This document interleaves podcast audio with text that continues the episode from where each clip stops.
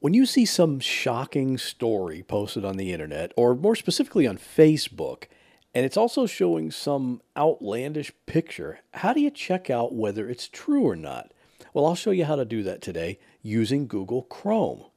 And can you guess what my favorite food is?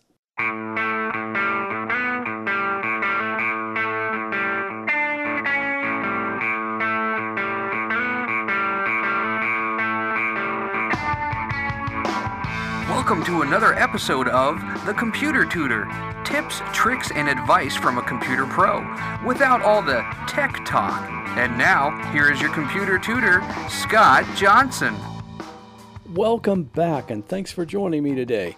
This is Scott Johnson, and that means this is the Computer Tutor Podcast. Yes, I am a computer geek, but I'm not a typical geek because I don't talk like a computer geek. I talk about computer tips and tricks, but I explain them in easy to understand language that just about anyone can get. My business is computer repair, virus removals, data recovery, setting up automated backups, just about anything computer related.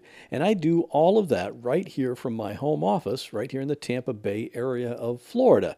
Now, sometimes a client might bring me a computer, and sometimes I go on site with a client, but I do a lot of work through remote access. So if you have a problem with your computer, I'll bet I can help. Just give me a call, 727 254 9078, or email me at pctutor at gmail.com. Today's computer tip can be seen at my website at computertutorflorida.com slash 094. So let's get started. Okay, I have some news for you.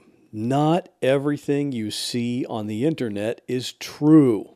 I know that may come as a surprise to you, but it's a fact. I know this because I've done the research. What prompted this was something that happened this past week. I was on Facebook and I saw a post by a friend of mine. He posted a link to a news article, and the title of the article was Muslims Crucify Two Teen Boys for Being Christians.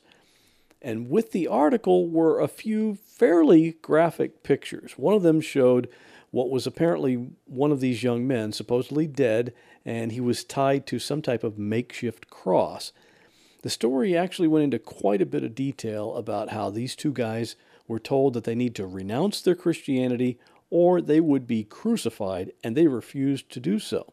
For me, when I go on Facebook, whenever I see anything like this, I'm automatically skeptical. There's so much junk posted and reposted and shared and liked. It's really ridiculous. So, right off the bat, I kind of figured this was pretty much a hoax, especially since it came from a right wing radical website. And of course, left wing radical websites are just as bad. But I did do a quick check and found out that the picture of the young man on the cross had nothing to do with that news story. That picture was actually published a few weeks earlier on another website, and the actual story had nothing to do with anyone being told to renounce their faith or be crucified. But this website that just now posted wanted to have the biggest quote unquote shock factor, so they just grabbed that image and used it for their own made up story. Now, if my friend had taken 10 seconds to check on that image before he shared the link on Facebook, he could have saved his own credibility. See, that's the problem when you automatically share and repost this junk. After a while, people just get tired of all the fake garbage and they don't pay any attention to anything you put up. But what I wanted to point out, and, and this is the actual computer tip for this episode, is how do you check on an image and see if it's authentic to the story that's using it? Well, the way I do it is pretty simple. I use Google Chrome. Now, as you probably know, Chrome is the web browser that's put out by Google. It's the one I use most of the time now. I use Firefox fairly often too, and I use Internet Explorer only when I have to. Anyway, when you have Chrome open and you're reading a news article with images and you want to check on the authenticity of the pictures, just do a right click on the image and choose Search Google for this image in the menu that comes up. At that point, Google will search the web and see where else that image has appeared. In other words, what other websites have used it. You might find out that the article you're reading is the only website that has that picture. Or you could discover that the picture was lifted from a different website and has nothing to do with the story. But at least now you know the quick and easy way to check this. Oh, and there are a couple other practical uses for this process. Let's say you're shopping for a used car on Craigslist. Well, anyone that has a car for sale is almost certainly going to list it on Craigslist because they know that people that want to buy a car, usually the first place they check is Craigslist. Unfortunately, the scammers know that too, so they post a lot of fake car ads on Craigslist. So you come across this ad for a really nice car, low miles, great condition, and it's priced really low. In fact, it's priced suspiciously low. So low you're wondering if it's real or not. Well, do your little Google image search on one of the pictures or a few of the pictures, and that might answer your question. If it's a scam, it's pretty likely that the same car and the same pictures will be listed not only in your local area, but also probably several cities around the country. See, scammers are usually pretty lazy, and they know that people won't bother to check on the pictures, or most people won't. So they just use the same car ad in a bunch of different places. But now you won't waste your time with that, and you won't lose any money to a scam. Another practical use for the Google image search trick is if you have your own website.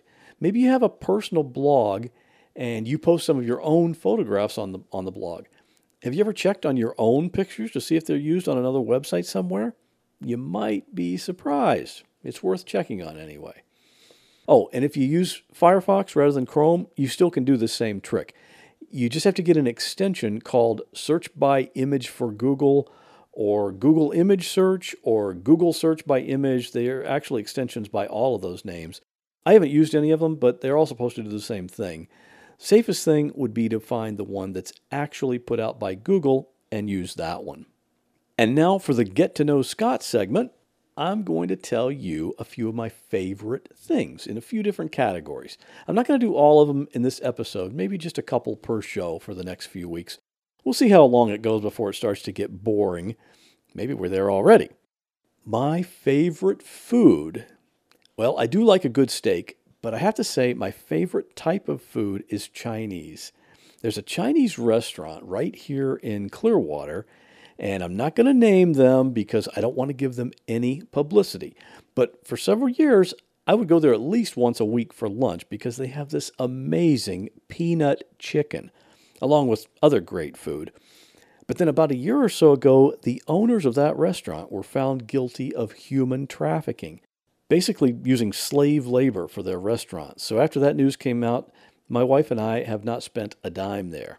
We go to a different Chinese restaurant now, and that place also has the peanut chicken, but it's nowhere near as good as the first place. And my favorite smell, well, this one's pretty easy.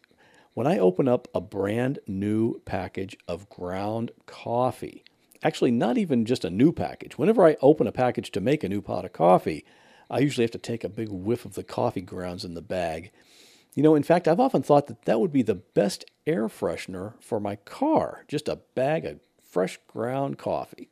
And speaking of coffee, I have found the greatest source of really good coffee.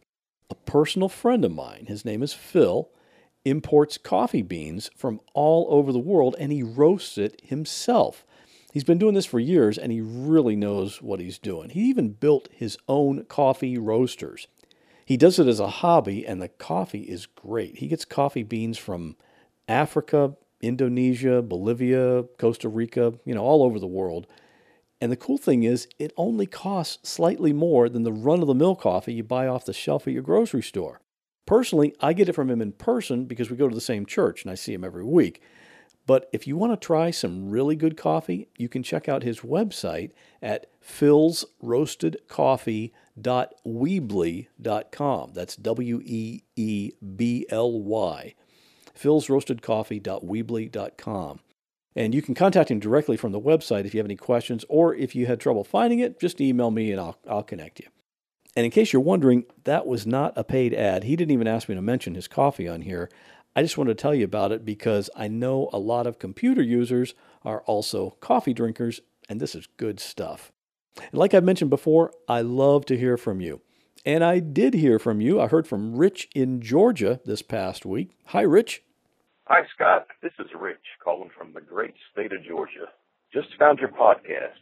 I think I heard Dave Jackson mention it last week, maybe the week before. Anyhow, I'm busy going through some of the past episodes and really enjoying it. So I just wanted to call and say thank you. Appreciate it. And if you want to hear your voice here on my podcast, call my podcast voicemail line at 727 386 9468, or you can email me at pctutor at gmail.com. And that's going to do it for this week. As always, I'll see you back here next Monday morning with another computer tip. Well, that wraps up this episode of the Computer Tutor Podcast. I hope you enjoyed it. If you'd like to contact me with a question, a comment, or a suggestion for a future topic, you're welcome to do so at my website, computertutorflorida.com. And while you're there, sign up for my free Monday morning email newsletter. If you have a computer problem, give me a call at 727 254 9078. In many cases, I can take care of a problem remotely, so it doesn't matter if you're here in Florida, up in Maine, or way out in California. I'd love to help. Thanks again for listening and have a great week. God bless.